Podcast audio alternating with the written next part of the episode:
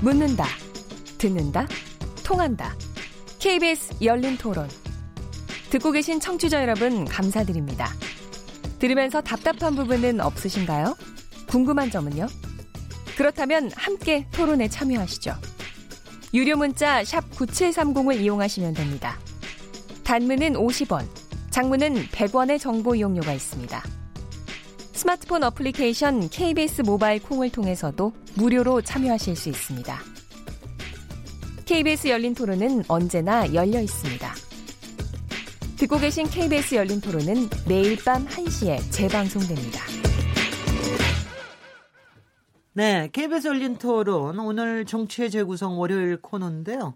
어, 여러분들 문자 주셨습니다. 휴대폰 뒷번호 0674번님, 이미선 후보에 대해 적격 부적격을 논하기 전에 법관의 양심이 어디에 있는지 묻고 싶습니다. 후보자 남편의 해명은 납득이 되지 않습니다. 국민의 눈높이를 이렇게 무시해도 되는 지경에 이른 건지 개탄스럽습니다. 휴대폰 뒷번호 7734번님, 자유경제 체제의 꽃이 주식 투자인데 뭐가 문제인지요? 재산의 80%가 부동산이면 문제가 없고 재산의 80%가 주식이면 문제가 되는 건가요? 저도 사실 이번에는 조금 이 점은 반, 반성을 해서 주식 투자를 앞으로 조금 해보려고 그럽니다. 이거 자본주의를 좀 융성시키기 위해서 양분을 좀 제공을 해야 되는데 이렇게 안 해도 되나 이런 생각. 제가 예전에 아는 모 정치인 검증했더니 재산의 120%가 부동산이었습니다. 어, 빚까지 땡겨가지고. 휴대폰 뒷번호 0324번님, 내가 슈퍼에 30개 들이 라면 한 박스를 납품했는데 슈퍼에서 박스채 안 팔고 낱개로 팔면 30번의 거래가 됩니다. 5,500회의 거래는 내놓은 주식을 매수자들이 쪼개서 사가면 거래 횟수가 늘어납니다. 정치 전문가들은 종목이나 거래 내용이나 아무 문제 없다고 진단하지 않았나요?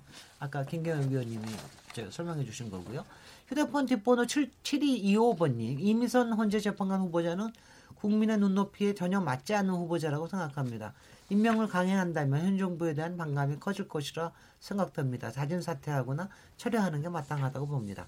휴대폰 뒷번호 1035번님, 야당은 의혹을 제기하려면 정확한 근거를 내놓고 해야 합니다. 만약 불법이 있었다면 분명히 책임을 져야 하고 아니면 의혹을 제기한 사람이 이 부분에 대한 책임을 져야 합니다. 휴대폰 뒷번호 9300번님, 주식 투자한 것을 가지고 누가 뭐라 하겠습니까? 이런 사람을 평가해달라고 아무렇지도 않게 무대에 올린 것에 대해 이 정권의 눈높이가 실망스럽습니다. 콩으로 정은민 아이디님, 배나무 아래에서 가끔도 고쳐매지 말라는 말이 있는 것처럼 이번 인사는 아쉬운 점이 있습니다. 높은 노독성을 요구하는 헌법재판관 자리에 이렇게 추천할 사람이 없나 싶어요. 요즘 우리나라 보면 사람이 없긴 없는 것 같습니다. 특히 사법경력에서요. 콩으로 김창원 아이디님, 자본주의 사회에서 주식 투자는 위법은 아닙니다. 그러나 헌법재판관 후보자가 과도한 주식 투자, 특히 단기 투자를 하는 것은 부적절해 보입니다. 미국도 선진국은 예금 이자가 낮아서 주식에 장기 투자를 합니다. 또한 헌법재판관 후보자 남편은 과거 특허법원에서 판사로 근무한 사람이고 현재는 대형 법무법인에서 기업을 상대로 자원 및 소송을 대행하는 사람입니다. 고급 정보를 가지고 주식 투자를 했다고 합리적인 추론을 할 수 있습니다. 아, 여러 여러분들도 청취자들께서도 여러 가지 생각을 굉장히 많이 하시게 되는 것 같습니다. 이제 두 번째 토론 주제 들어가겠습니다. 오늘 김경엽 더불어민주당 의원님, 윤기찬 자유한국당 전 대변인님, 이준석 바른미래당 최고위원님, 김용신 정의당 정책위 의장님 네 분과 함께하고 있는데요. 이번에는 한미 정상회담 평가에 관련된 겁니다. 아 이거 하나 더 소개해드리겠습니다. 월요일 정치 재구성 즉 영상으로 어, 생중계되고 있습니다. KBS 콩 보이는 라디오 통해서 보실 수 있고요. KBS 모바일 어플리케이션인 마이K에 접속하시거나 유튜브 또는 페이스북에 접속하셔서 KBS 열린 토론 검색하시면 바로 저희 볼 수 있습니다. 청취 여러분 항상 열띤 참여 기대합니다. 한미 정상회담 이것도 지난번 두만강 가 계셨을 때 한미 정상회담 보고 그러셨을 것 같은데요.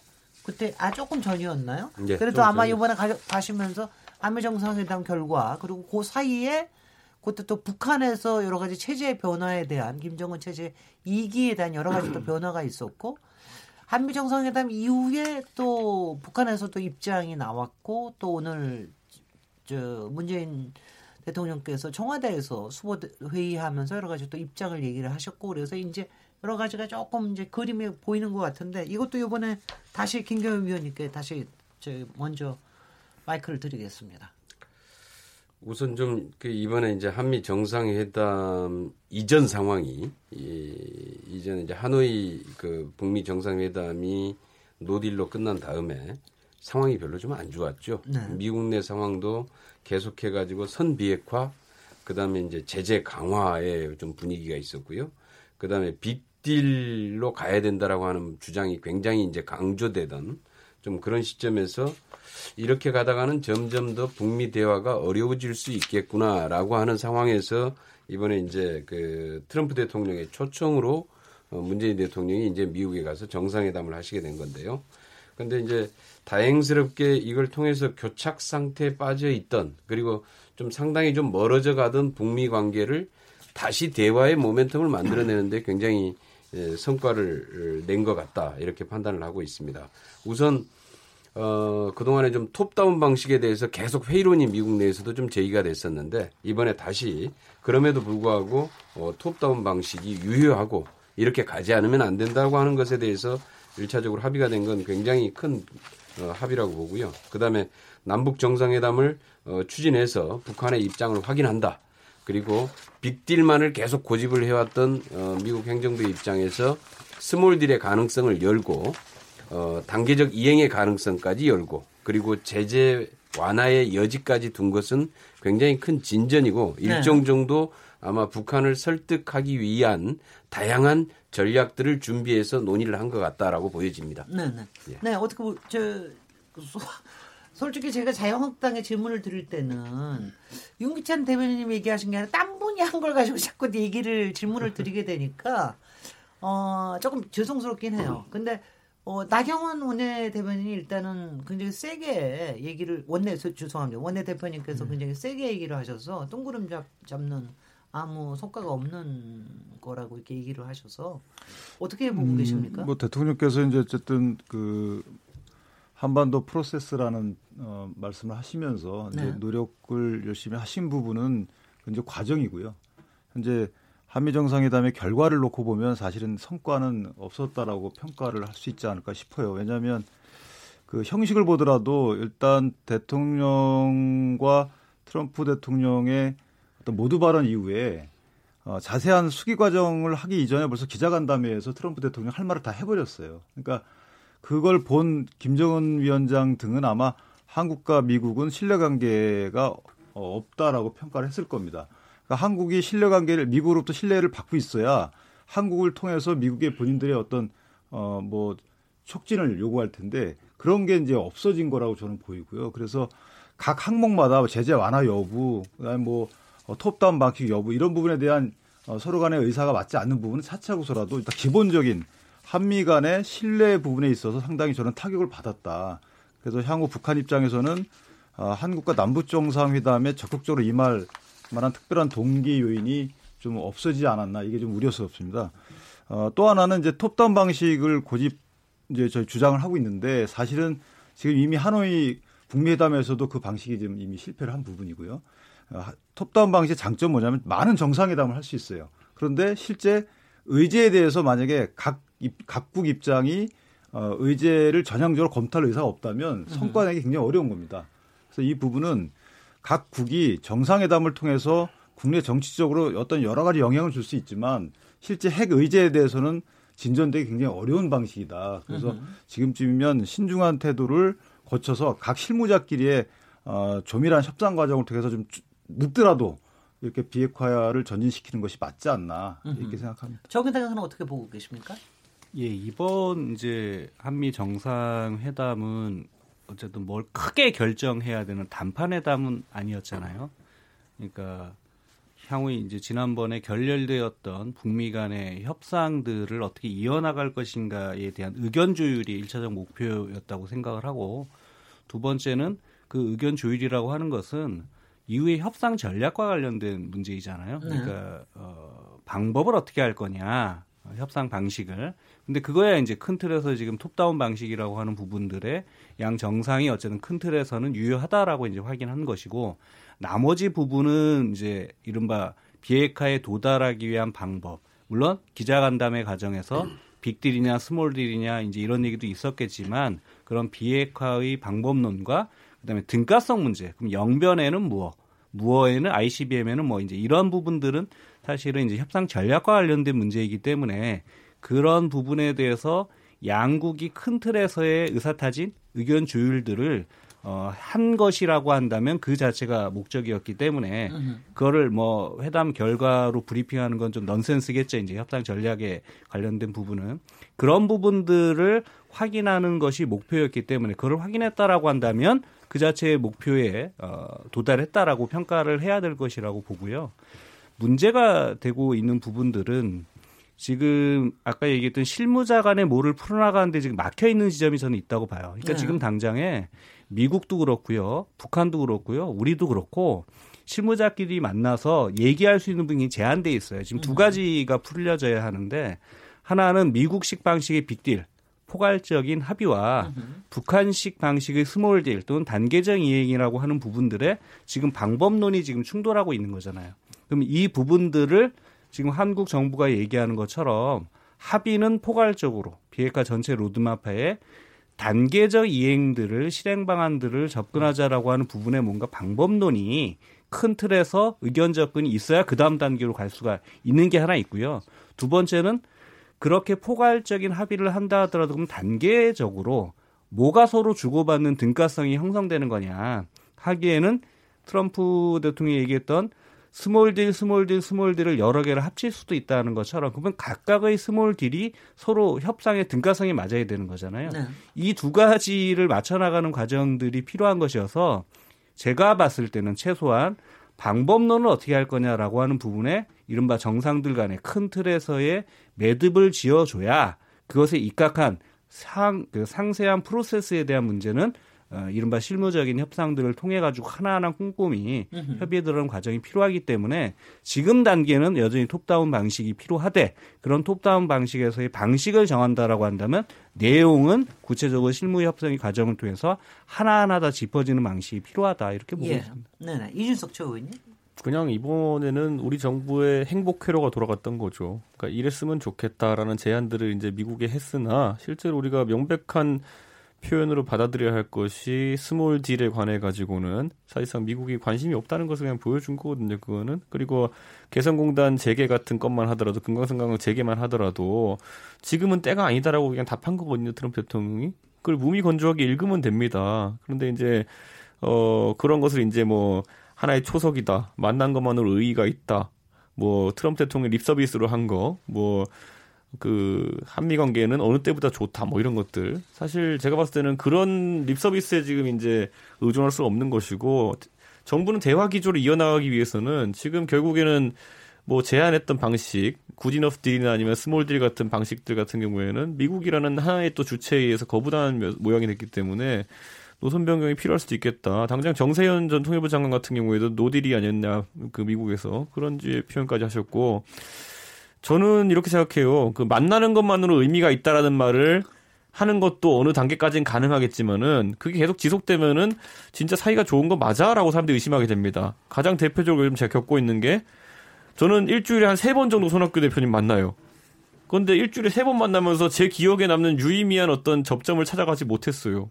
그러니까 주변에서 언론에서 보는 게 아, 저기 만나기만 하고 실속 없는 거 아니냐라고 하는데 저도 가만히 앉아서 침대에 누워서 잘 때 생각해 보면은 진짜 그렇네 이런 생각이 들어요. 네. 그러니까 언젠가는 누군가 파격적인 제안이라든지 아니면 방향 전환을 통해 가지고 돌파구 마련해야 되는 것인데 저는 오히려 지금 우리 정부가 가진 완고함 그러니까 개성공단과 아니면 또 저 금강산 관광을 빨리 풀어달라는 어떻게 보면 북한의 입장과 약간 닮아 있는 모습만을 계속 이제 미국한테 강요하다 보니까 미국도 small deal에 있어서 진정성을 의심하는 상태가 된 게 아닌가 이 정도 네. 될 정도로 우리도 다른 돌파구를 찾아야 되지 않을까 생각합니다. 어, 저희가 지난 금요일 날 바로 그 새벽에 정상회담이 열렸기 때문에 금요일 날 사실 여기서 전문가들이 모여서 얘기를 했어요. 음. 그 전문가들의 뭐 여러 얘기 얘기들은 사실 이번 회담은 뭔가 사실은 끝나고 나서 뭐 저 보고를 하거나 어떤 deal을 딱 만드는 게 아니라 사실은 과정 중에 하나다. 과정 중에 하나인데 이제 그 과정이 실제로 물 밑에서 여러 가지가 있, 있,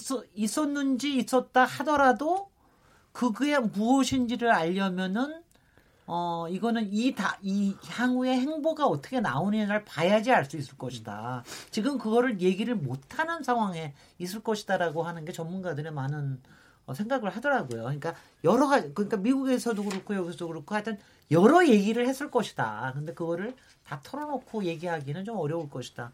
그런데 이제 마침 요 사이에 오늘이었죠. 그 저기 그 최고 대표자 대, 표님 김정은 최고 대표님께서 새로 등록까지 최고 대표님께서 어 뭐 마치 선전포고 하듯이 올해 말까지 뭐 납득할 수 있는 방법론을 미국이 가지고 와라. 그렇다면 한 번은 더 많아질 수도 있다. 이런 또 이 또 사인을 또 보냈어요. 그러니까 지금부터가 어떻게 되는 건지 어떻게 돼갈지에 대한 얘기를 조금 해주십시오. 우선 우리가 지금 그 우리 내부에서 좀 이렇게 우리 국내에서 좀 토론을 하면서도 가장 이렇게 이 혼돈스럽게 생각하는 게 small 네. deal과 big deal의 문제인데요. 네.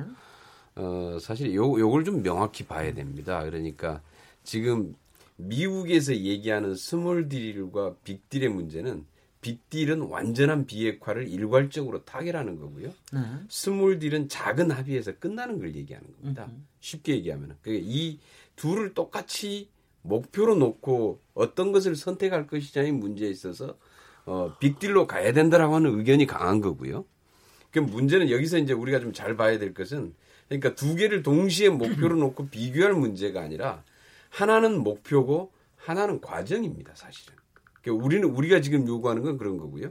그러니까 북한에서 얘기하는 단계적 이행이라고 하는 것은 과정과 절차에 대한 문제를 얘기하고 있는 거고 네. 미국이 얘기하는 빅들은 목표를 얘기하고 있는 건데 이걸 둘을 어떻게 사실 결합시켜 낼 것인가가 이번 아마 이 한미 정상회담에서 이걸 둘을 같이 공유할 것인가 이게 아마 가장 큰 목표였고 그다음에 이제 그 과정에서 사실은 이번에 지금 저, 저 이준석 최고위원 얘기한 대로 뭐 small deal을 거부당했다. 그런데 거부당한 건 아니고요. 그 지금 이 과정에 대해서 저는 상당 정도로 어 그 기존에 아직까지 미국이 가져왔던 입장에서 상당 정도로 지금 small deal의 가능성 그러면서 단계적 이행의 가능성까지 이런 것까지 같이 다 여지를 두고 함께 얘기합시다라는 정도로 간 것은 굉장히 큰 변화입니다. 지금 현재. 그거는 미국에서의 어, 북미 회담을 다시 적극적으로 추진하고 여기에서 성과를 내겠다고 하는 의지를 담은 변화로 보이고요.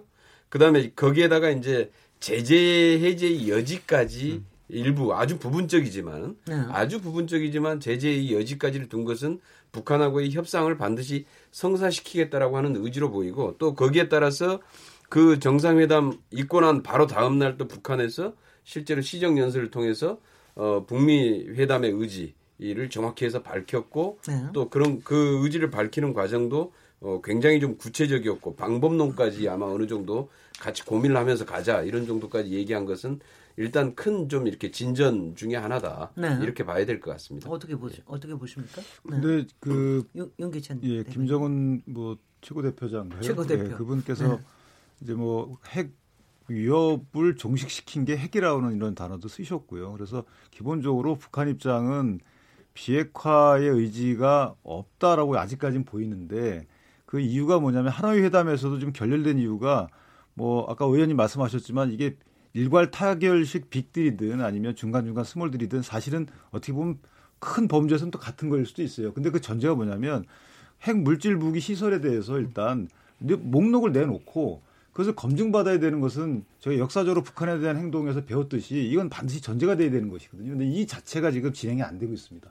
검증에 대해서 허락을 안 해요.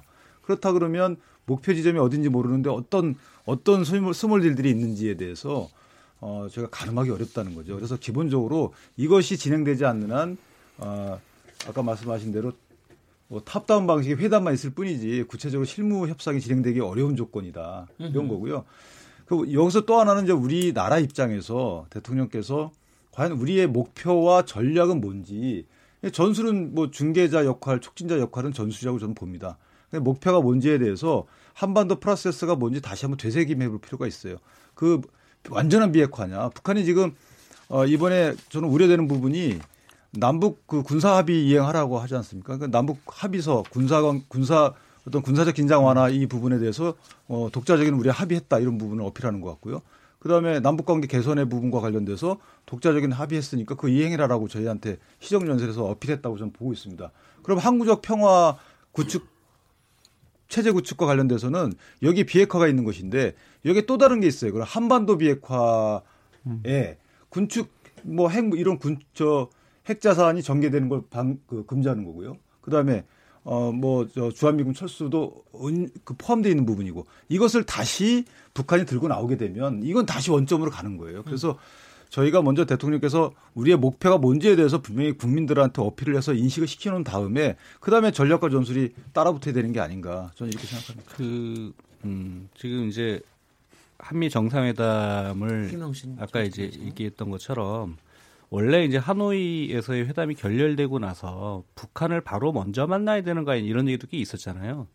근데 그거는 미국의 이른바 협상의 범위가 어떻게 되고 접근법을 어떻게 하는지에 대한 게 사실 하노이 회담을 전후로 해가 좀 바뀐 게 있었던 건 사실이거든요. 근데 그런 부분들을 먼저 점검을 사실은 이제 타진하는 과정들이 없이 바로 북한을 만나서 뭘 가지고 설득을 하고 뭘 가지고 중재할 것인지가 굉장히 모호했던 지점들이 있기 때문에 애초에는 이제 그 회담이 결렬되고 나서는 남북 간의 중재자 역할이라고 한다면 북한을 가 설득해야 될 건 설득을 하고 그 설득한 내용을 가지고 미국을 다시 만나서 이러이러한 부분으로 다시 북미 간의 협상에 큰 어, 합의점들을 도출해야 된다라고 하는 것이 이제 중재자 네. 조정자의 역할이라고 본다면 이번 그 북미 회담에서 어, 아까 얘기했던 것처럼 그런 의사 타진과 의견 조율 과정들이 있었기 때문에 다시 시작되는 거죠. 그래서 북한을 만나고 그 북한을 만난 결과를 가지고 미국을 만나고 그 결과를 가지고 북미 간에 어, 다시 이제 협상을 재개끔 하는 프로세스로 돌아왔다라고 저는 생각을 일단 하고요. 네. 그 결과 이제 오늘 문재인 대통령이 이제 수보 회의에서 굉장히 적극적 방식으로의 북한 그 이른바 김정은 위원장과의 어 4차 어, 남북 정상회담을 조건 없이 어, 북한이 여건되는 시점과 방식, 장소에서 하겠다. 네. 적극적인 얘기를 한 것도 그렇게 이제 미국에 가서 그런 정도의 타진이 되었기 때문에 그걸 가지고 이제 북한을 가서 설득하거나 동의를 구하려고 하는 방식이었다라고 생각을 하고요. 네. 이제 윤기찬 전 대변인께서 얘기하셨던 것처럼 우리 목표 분명하죠. 그러니까 북한에 대한 즉 북한에 대한 핵무기는 완전한 폐지이죠. 폐기죠. 그래서 그거는 현존하는 핵무기 또는 앞으로 미래 발생할 핵무기까지 전체 다 폐기라는 것은 분명하고요.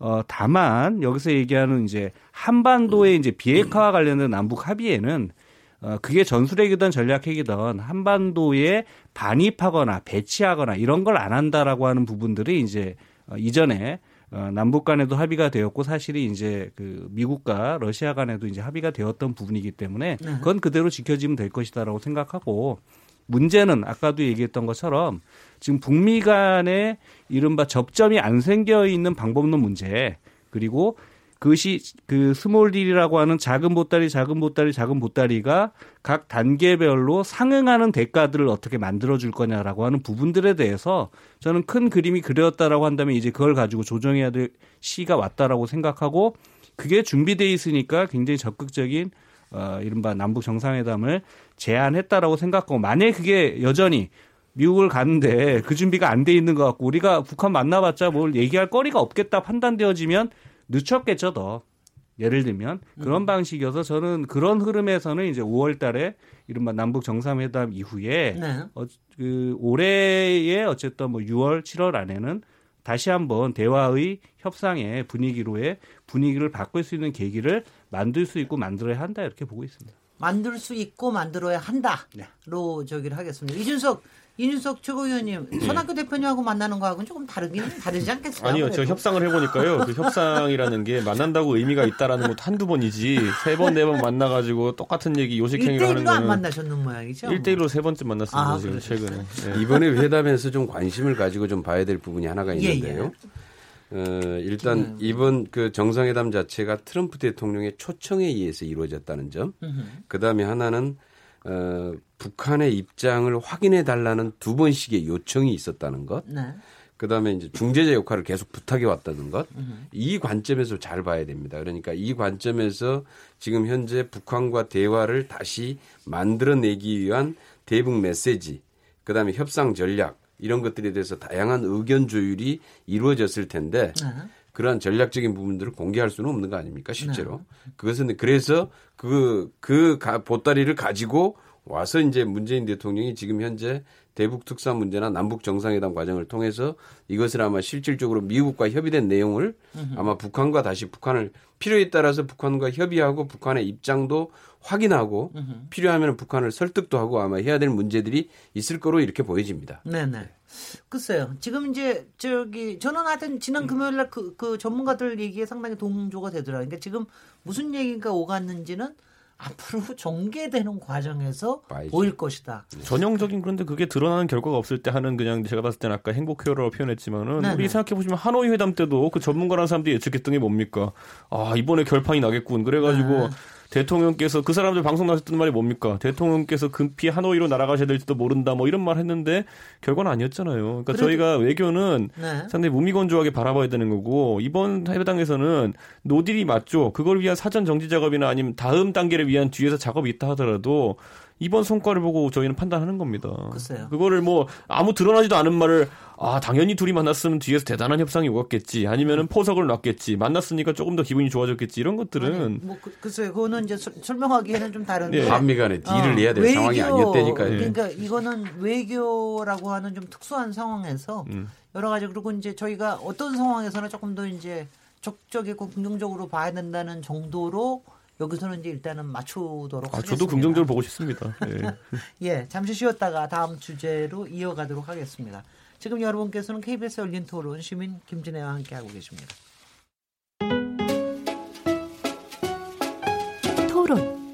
듣기만 하면 답답하시죠? 유료 문자 9730으로 문자 보내시면 토론에 참여하실 수 있습니다. 짧은 문자는 50원, 긴 문자는 100원의 정보 이용료가 있습니다. 스마트폰 어플리케이션 모바일 콩을 통해서도 무료로 참여하실 수 있습니다. KBS 열린 토론은 당신을 향해 언제나 열려 있습니다. 네, KBS 열린 토론 월요일 정치의 재구성입니다. 청취자들 보내주신 문자 몇 개 소개해드리겠습니다. 콩으로 신창건 아이디님. 한미 정상회담 성과를 논하기 이전에 이번 회담은 북한에 대한 관리 차원이라고 생각합니다.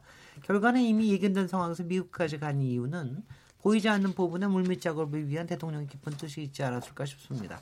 휴대폰 뒷번호 1459번님, 북한은 핵을 포기할 리가 없고 미국이 핵 포기 없는 북한과 대화를 원하지 않을 거라고 봅니다. 여기서 대화 재개의 틈을 발견하고자 하는 것이 문 대통령의 시도라고 봅니다. 그런 문 대통령의 시도는 높이 삽니다만 진전도 있어야 합니다. 경제 정책에도 국민의 시선이 차가운데 이 부분도 실패하면 내년 총선에서 민주당을 실책하는 결과가 나올 겁니다.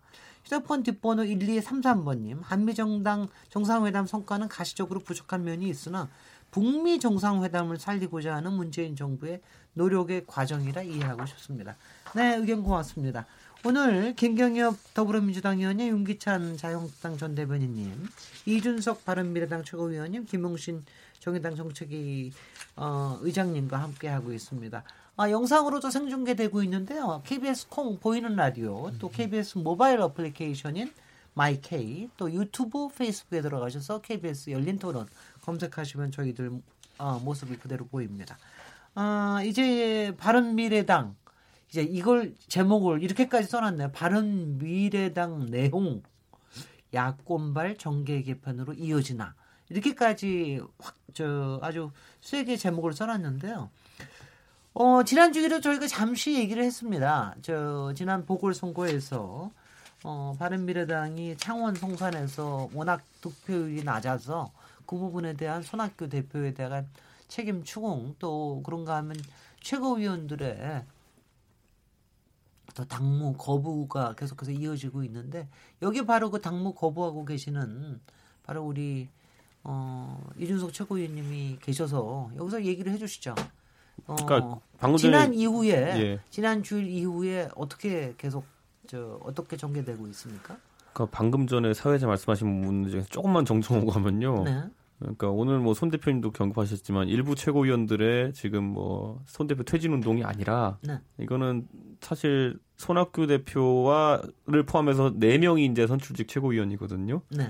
손학규 대표를 제외한 모든 최고위원이 지도부 총사퇴에 동의한 상태이다. 여기서 손 대표님도 같이 사퇴하시자라고 주장하고 있는 겁니다. 지금 말 뭐냐면 선거에 지금 같이 지금 책임을 지자라고 하는 것이지 손학규 당신 나가고 우리가 뭐 할 게 이렇게 하는 것도 아닙니다. 그렇기 때문에 그것은 약간 맥락이 다르고 저는 뭐 굳이 말하자면요. 지금 지난 일주일 사이에 정상적인 당 운영이 안 됐죠. 왜냐하면 최고위원이 저희가 7명 지금 있는데 지명직까지 임명직까지 근데 그 중에서 4명이 우선 있어야 정족수가 됩니다 무엇을 의결하기 위한 근데 지금까지 뭐 두 명 오신 적도 있었고 그 손학규 대표랑 김관영 원내대표 두명 오신 분도 있었고 언제는 세 명 온 적도 있었고 해서 네. 지금까지 네 번 연속으로 최고위원회가 정족수를 달성하지 못했습니다. 네. 그 상황이라는 거는 당내 최고위원들 중에서도 지금 어쨌든 손 대표가 리더십을 가져가는 것에 대해 가지고 어 굳이 말하자면 탐탁지 않게 생각하는 것이 오히려 정족수를 채우지 못할 만큼 다수였다 이렇게 보면 될 것 같고요.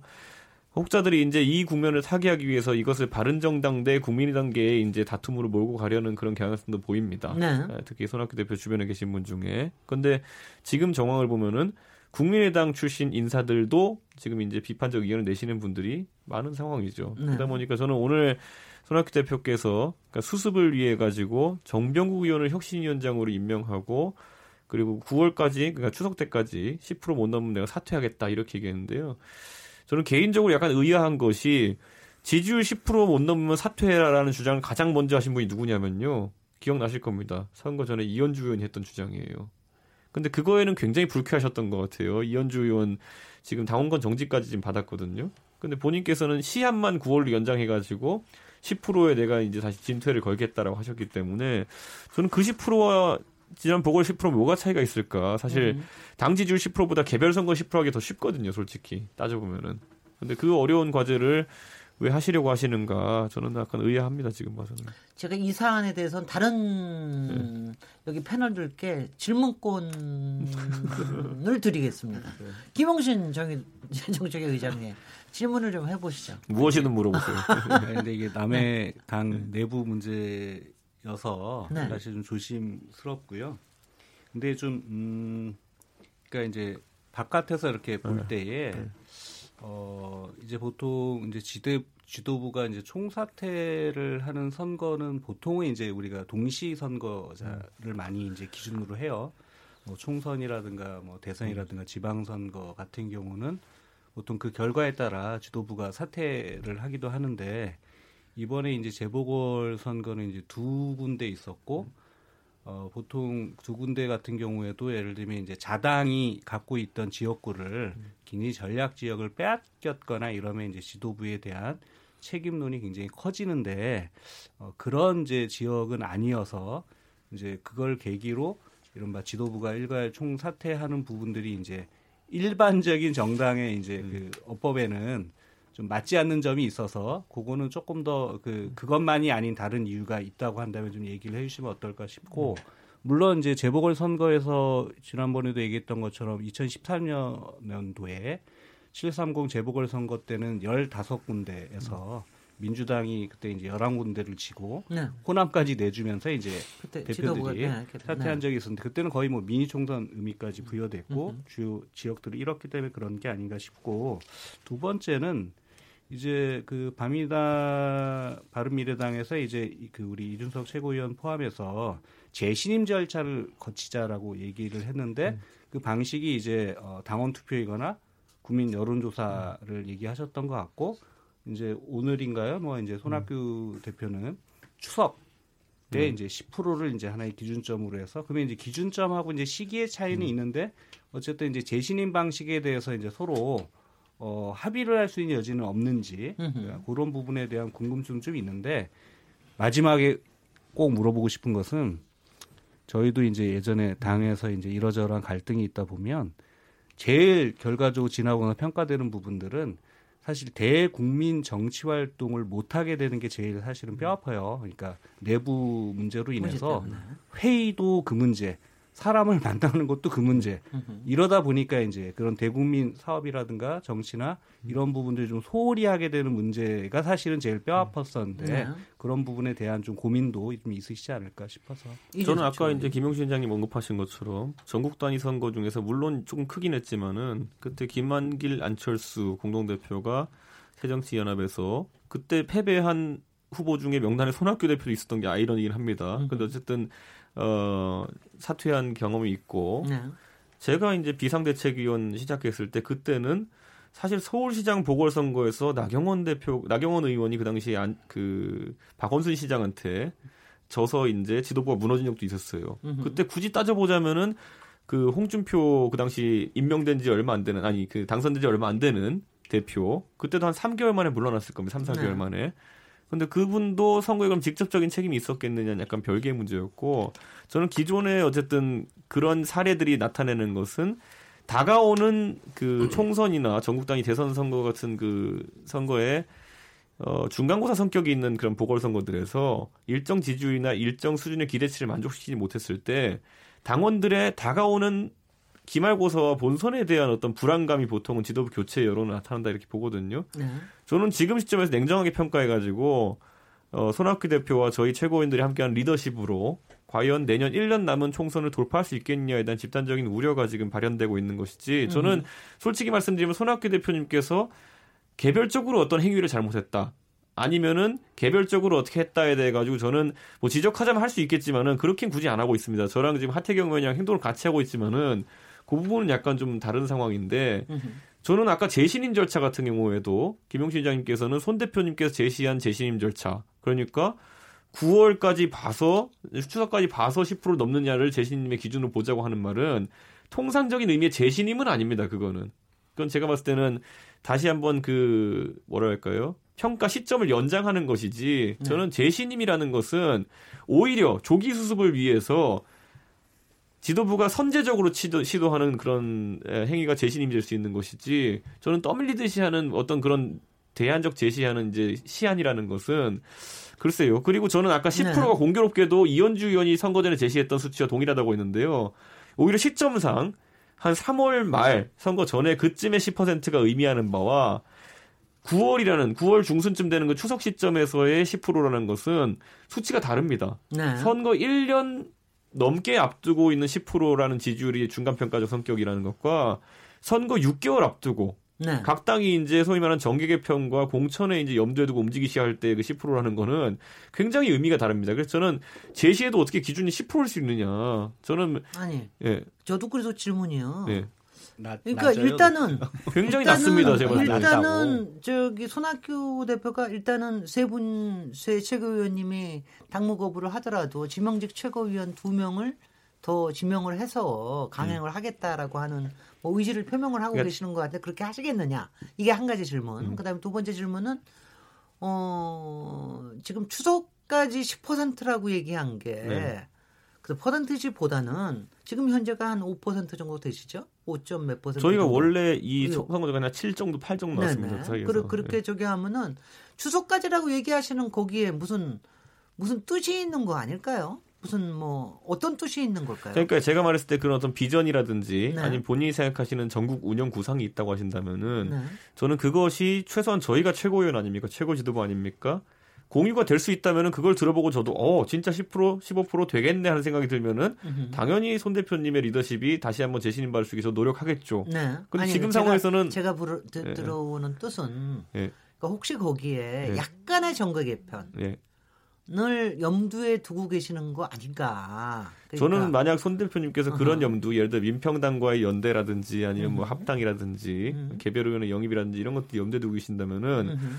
그거야말로 이제 제 입장에서는 적반하장인 게 지금까지 네. 그러면은 손 대표님 리더십을 유지해야 된다고 하는 분들이 소위 이번에 문제를 제기한 사람들에게 계속 해왔던 공격이 뭐냐면은 니네 자한당이랑 합치려고 지금 그러는 거지라고 했어요. 하는 것처럼 예. 이번에는 이거는 그렇게 공격을 해왔거든요. 다시 국민의당으로 회귀하려고 그러는 거 아니냐. 근데 뒤집어 말하면 음. 지금까지 소위 말하는 뭐 이현주 의원 정도의 특수한 상을 빼놓고는 바른정당 출신의 이현주 는 바른정당 출신 아닙니다. 그러니까 바른정당 출신의 의원들이나 아니면 인사들 같은 경우에는 공개적으로 그런 발언을 하는 사람이 단 한 명도 없습니다. 네. 그렇기 때문에 그것 자체가 정치적 공격이었는데 본인이 그런 정치적 공격에 편승해서 하면서도 그 예를 들어 민평당과는 어떤 정계별 꿈꾸고 있다고 한다면은 그것도 저는 이율배반적인 상황일 것이다. 저는 그렇게 생각하고 저는 간단합니다. 지금 이 바른미래당이 지지율을 올리겠다는 주장을 지난 지도부가 지난번에 9월 달에 지도부가 들어서면서 해왔어요. 근데 6개월이 지나가지고 그것이 달성되지 못했기 때문에 여기에 있어가지고 책임을 지자는 자세를 견지해야 된다. 그리고 재신임을 받아야 된다라는 입장을 견지하는 것인데 그걸 피하기 위해서 야 니네 자한당이랑 하려고 하는 거지 뭐 이런 식으로 공격하는 것 자체가 저는 물어본 질문에 제대로 답하는 게 아니라 생각합니다. 이 두 거대 여야당은 가만히 계시네요. 가만히 계시지 말고 네. 질문을 좀 질문을 하셔도 좋고 일단은 네. 제가 여당한테 여쭤보고 싶은 거는 어, 이제 그래서 선거구제 개편이나 이런 거에 패스트 트랙이나 이런 거는 이제 물 건너가는 겁니까? 그것은 지금 이제 바른미래당의 결정에 달려 있습니다. 글쎄요. 네. 근데 지금 바른미래당이 저런 상황이라면은 뭐 거의 어떤 결정을 하기가 힘든 상황인 것 같거든요. 네. 패스트트랙이 현실적으로 이게 가능해지겠는가 이제 이런 문제가 당장에 우선 부딪힐 것 같은데 사실 뭐 이 바른 바른 미래당의 지금의 좀 내용이 에, 사실 어떻게 보면 좀 창당 과정에서부터 항상 잠재해 있었다라고 좀 보는데요. 음. 그래서 하나는 바른 정당계와 이제 국민의당계가 한 지붕 두 가족이라는 얘기를 들으면서 이제 결합을 해서 문제는 좀 정체성을 세우는데도 실패했다. 그리고 각각의 선거제도뿐만 아니라 각각의 개혁 입법 과정이나 큰 어떤 정책들을 어, 만들어내는데 당이 거기서 단일한 입장을 결정을 할 수 있어야 되는데 거의 결정을 못 해왔거든요. 그 지금도 아마 그런 상황 같고 그래서 결국은 이제 바른미래당 자체가 처음에 출발했던 취지와는 다르게 아까 이제 지지율 문제 얘기했는데 거의 지지율을 더 이상 확대하는데 완전히 실패한 게 아니냐 이렇게 보고 있고요. 어떤 것도 결정할 수 없는 정당이 어, 정치적인 입장을 결정할 수 없다라고 하는 것은 곧 그것을 지지하는 기반 자체가 없어진다는 것을 의미하는 것이고 음. 지금의 바른미래당은 어떤 지도체제인 문제가 아니라 그런 면에서 좀 태동 단계에서부터 아직까지 이행해 오는 과정에 정당으로서의 지금 기능을 할 수 있을 만한 정체성 그 다음에 입장 정치적 입장 어, 그 어떤 이런 것들을 좀 명확히 해왔는가 음. 네. 이런 게 가장 큰 문제 아니냐 이렇게 보고 있습니다. 그 자유한국당은 은근히 이상을 즐기고 계실 것 같기도 아, 한, 한가 하면은 사실 요새는 조금 거리감을 두고 계시는 것 같다는 그런 음. 느낌을 좀 듭니다. 거의 그 멘트 거의 코멘트가 없더라고요. 즐긴다기보다는요. 어쨌든 정치 그 상황이 네. 그 바른 미래당을 양쪽에서 끌어당기는 어, 원심력이 작용하는 형국은 됐어요. 네. 이제 정계 개편 상황으로 간다고 보는 분들이 많이 있는데 어찌됐든 손학규 대표님께서는 그 정계 개편의 태풍의 태풍의 눈 속으로 들어가기 전에까지는 핸들을 놓지 않겠다라는 것 같긴 해요. 네네. 근데 제가 궁금한 것은 어찌됐든 이제 화학적 결합이 안 된 상태에서 상당히 당이 지금 어, 선거제 개편을 통해서 연동형 비례대표제로 가면 여러 가지 면에서 좀 당이 이제 구심력이 좀 어느 정도 형성이 될 텐데 이게 이제 여의치 않고 사실 민주당 입장에서도 선거제 개편은 그렇게 아주 적극적으로 보이지는 않단 말이죠. 그렇다면 이제 내년이 바로 1년 후가 내년도 4월 15일 총선이기 때문에 어, 각자의 이런 총선에 대한 욕구 때문에 당도 이 존속되기가 상당히 어려울 수도 있는데 네. 제가 궁금한 것은 이게 만약에 이제 손학규 대표님이 어, 대표에서 물러난다고 치면 전당대회를 통해서 새로운 지도부를 뽑으실 건지 아니면 비상대책위원회 체제로 가실 건지가 제일 궁금하거든요, 사실. 음.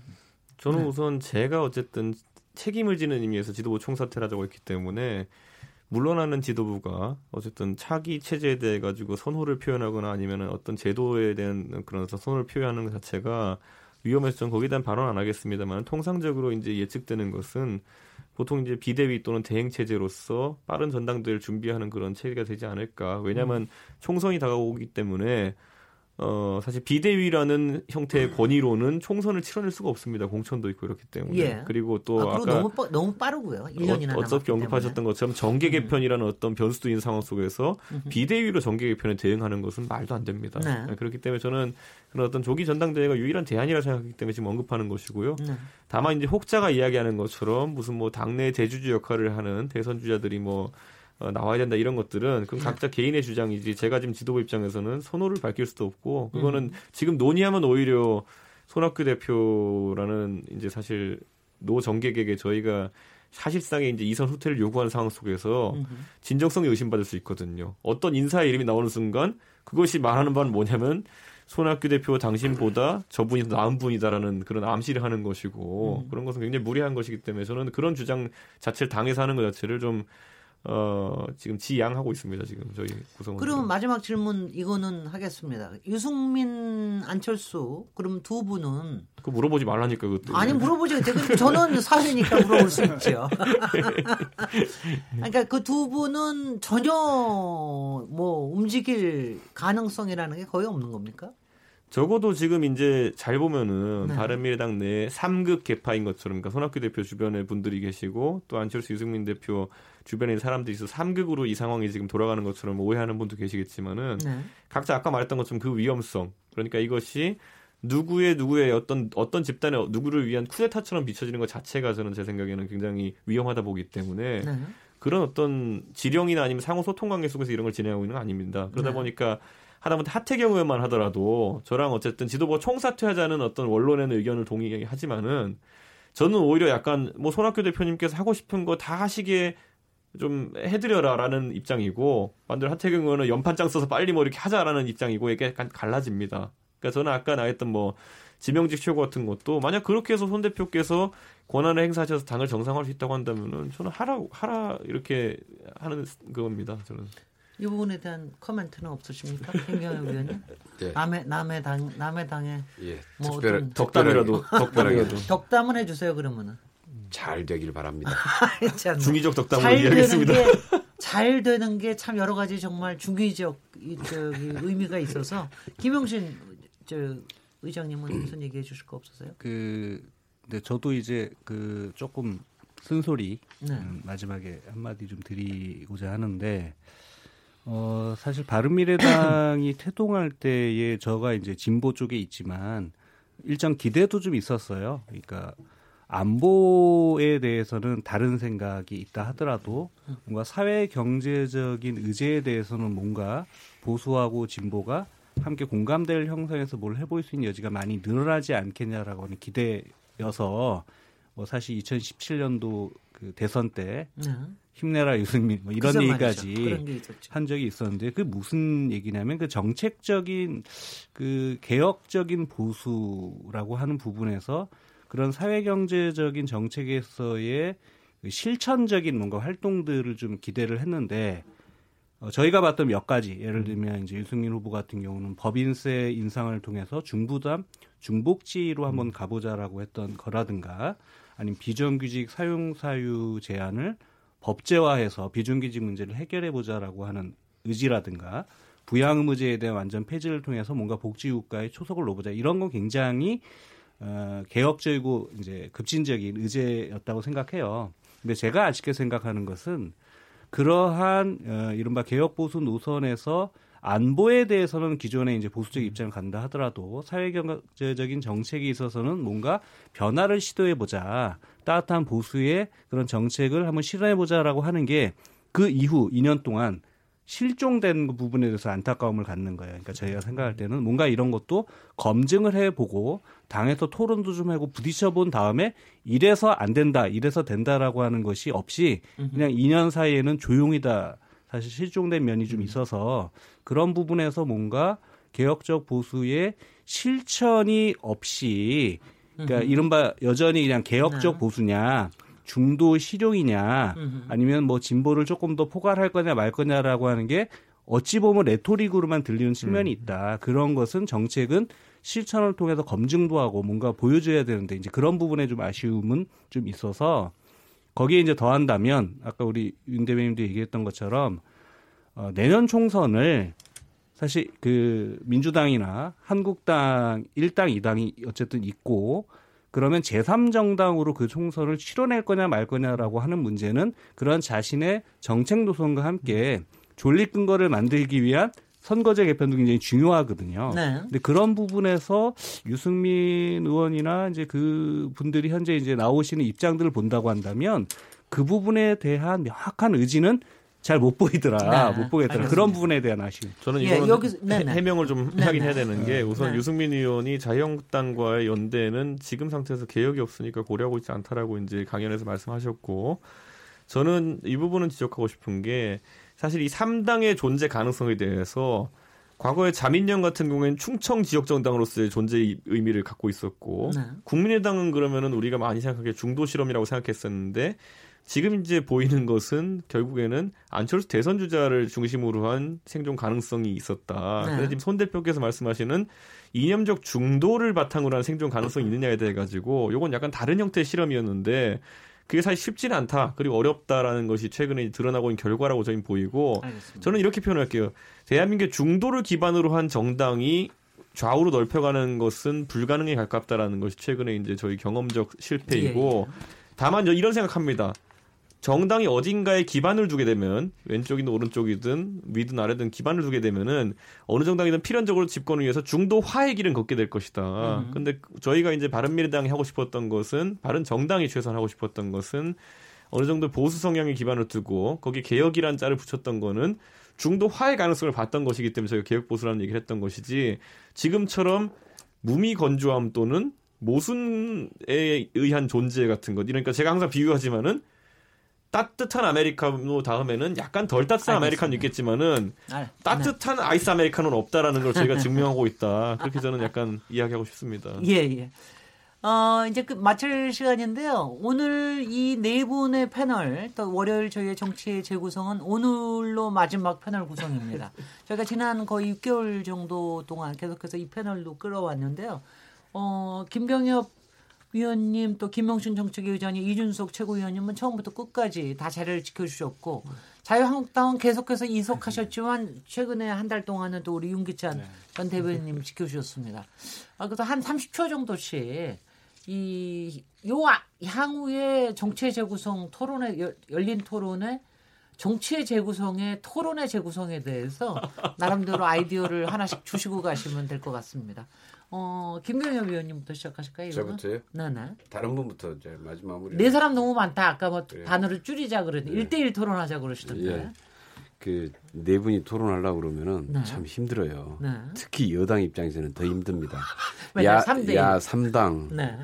3개의 정당과 1개의 여당 굉장히 힘들어요. 그래서 가능하면 1대1로 하되 어, 주제를 하나로 딱 국한해서 집중적이고 심도 있게 네. 어, 토론을 하는 것도 재미가 있겠다. 그것도 나쁘지 않은 것 같아요. 예. 이게 로터리로 해가지고. 예. 그런데 이제 고, 고, 요, 요거 당만 나와서. 그렇게 하면 이제 토론 당사에도 사실 부담은 크거든요. 이제 그러면은 그 KBS 여기 PD들이 엄청나게 이제 쫄립니다. 온 사방에서 민원이 와서 균형 규정을 중립이 아니고 막 이러기 때문에 굉장히 힘들어집니다.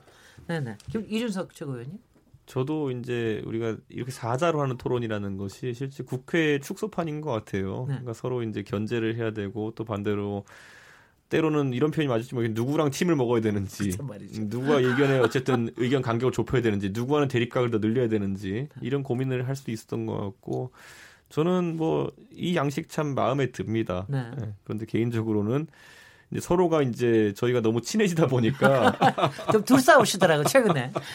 최, 근엔 약간 좀 그 프로레슬링을 예. 하고 있는 건가 하는 생각이 들 정도로 예, 예. 됐습니다. 아니, 윤기찬, 윤기찬 전 대변인이 오시고 나서 싸움이 잘 안 되는 거예요. 윤기찬 전 대변인이. 네. 뭐 그게 네. 아마 대화 타협할까 싶은데요.